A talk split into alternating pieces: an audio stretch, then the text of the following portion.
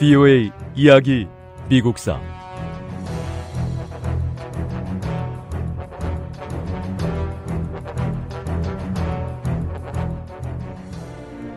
오하이오주 출신의 윌리엄 맥킨리 하원 의원은 수입 관세를 이전보다 더 인상하는 내용의 새로운 관세법을 제출했습니다. 이 법안이 통과되면 농촌 어린이들의 구두값마저 8%나 오르게 될 것입니다. 농민들은 우리 공화당의 분노를 느끼게 되겠지요. 서부와 남부 출신 의원들은 물가가 오르면 주민들의 반발이 거세질 수 있다는 이유로 이 법안에 반대했습니다. 동부에서는 서부와 남부 주 의원들이 그토록 원하고 원했던 은구매법을 지지해 드리겠습니다.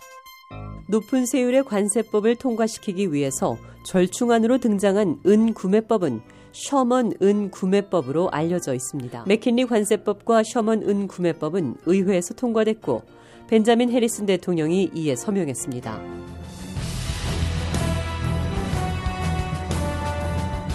VOA 이야기 미국사 제 38부 벤자민 해리슨 대통령 시대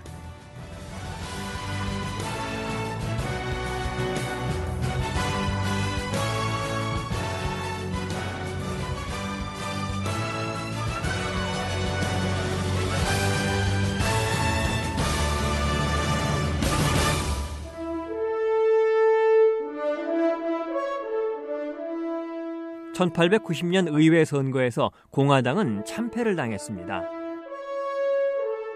상원에서 다수당이던 공화당은 겨우 8석으로 줄었습니다.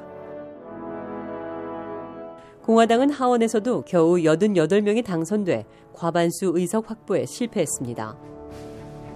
이에 비해 민주당은 235석을 확보했습니다.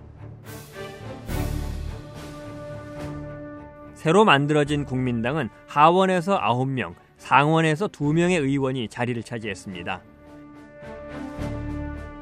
국민당은 농촌 지역인 서부와 남부에서 생겨났는데 기존의 공화당과 민주당의 염증을 느낀 사람들이 항의의 표시로 만든 정당이었습니다. 여러 해 전 농민들은 자신들의 권익을 보호하기 위해 농민 공제 조합이라는 지역 농민 단체를 만들었습니다.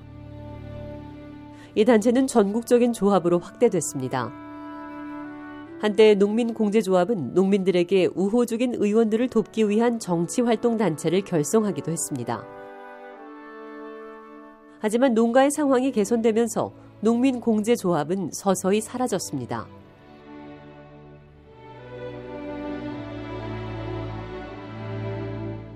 농민 공제 조합이 사라진 다음 농민들은 새로운 단체를 만들기 위해 노력했습니다.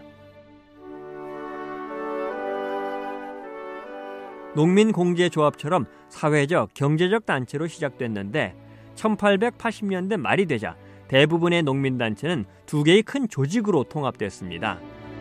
하나는 100만 명 이상의 회원을 가진 남부 동맹이고 또 하나는 회원 수가 이보다 적은 전국 농민 동맹이었습니다. 이 두 단체의 회원들은 정치적인 행동을 하기 위해 단합하기 시작했습니다.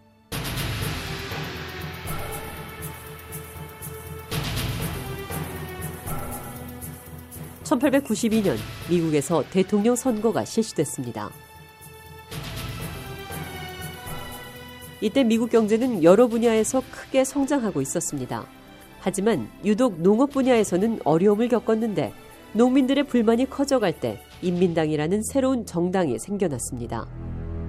인민당은 구성원들을 인민당원이라고 불렀습니다. 미국 산업 조직에서 우리가 반드시 짚고 넘어가야 할 부분이 있습니다. 철도는 어제도 오늘도 돈을 잘 벌고 있지요. 하지만 농업은 뒷걸음질 치고 있는 상황입니다. 은행도 장사를 잘하고 있습니다. 하지만 농업은 여전히 뒤로 물러나고 있습니다.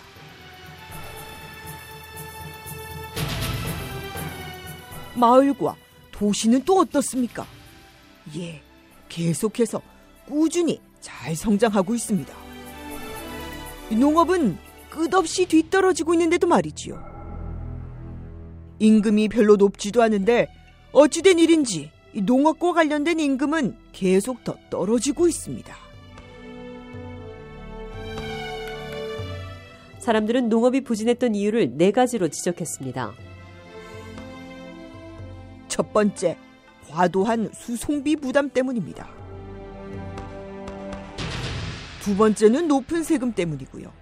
세 번째는 계속되는 농산물 가격의 하락 때문입니다.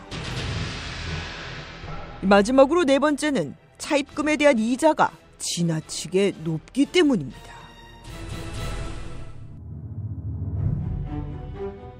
농민들은 동맹이란 이름의 지방 조직을 만들어서 농민들과 관련된 문제들을 논의하기 시작했습니다. 우리는 지금까지 생각하지 못했던 것들에 대해 생각하기 시작했습니다. 지금까지 말하지 못했던 것들에 대해 말하기 시작했고요. 결국 우리는 우리가 놓인 처지에 대해서 생각하고 짚어보고 연구하게 됐습니다. 그 결과 우리는 세금과 수입에 대해 논의할 수 있게 됐고 재산의 국영화와 노동자의 단결에 대해서도 생각하게 됐습니다.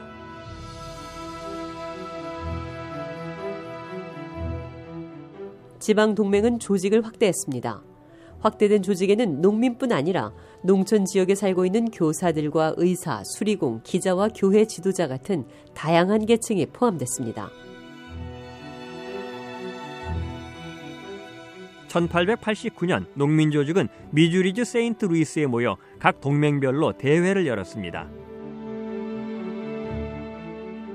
이들은 하나의 큰 동맹을 형성하는 것은 거부했고 주요 사안별로 나뉘어졌습니다.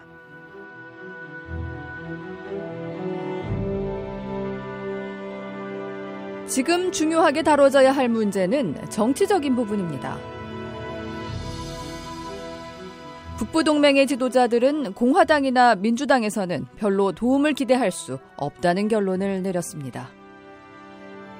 그래서 문제를 해결하기 위해 새로운 전국적인 정당을 만들자고 주장하는 상황이고요. 그런 반면 남부동맹의 지도자들은 이 북부동맹의 주장에 반대하고 있습니다.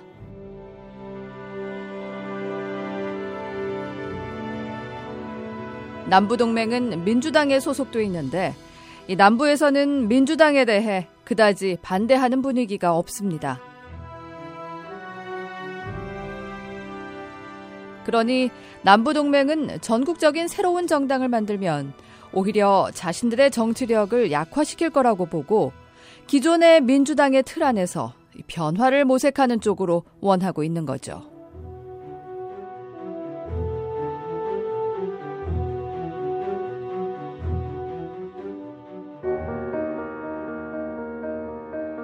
북부 동맹과 남부 동맹을 분열시킨 또 다른 문제는 인종 문제였습니다.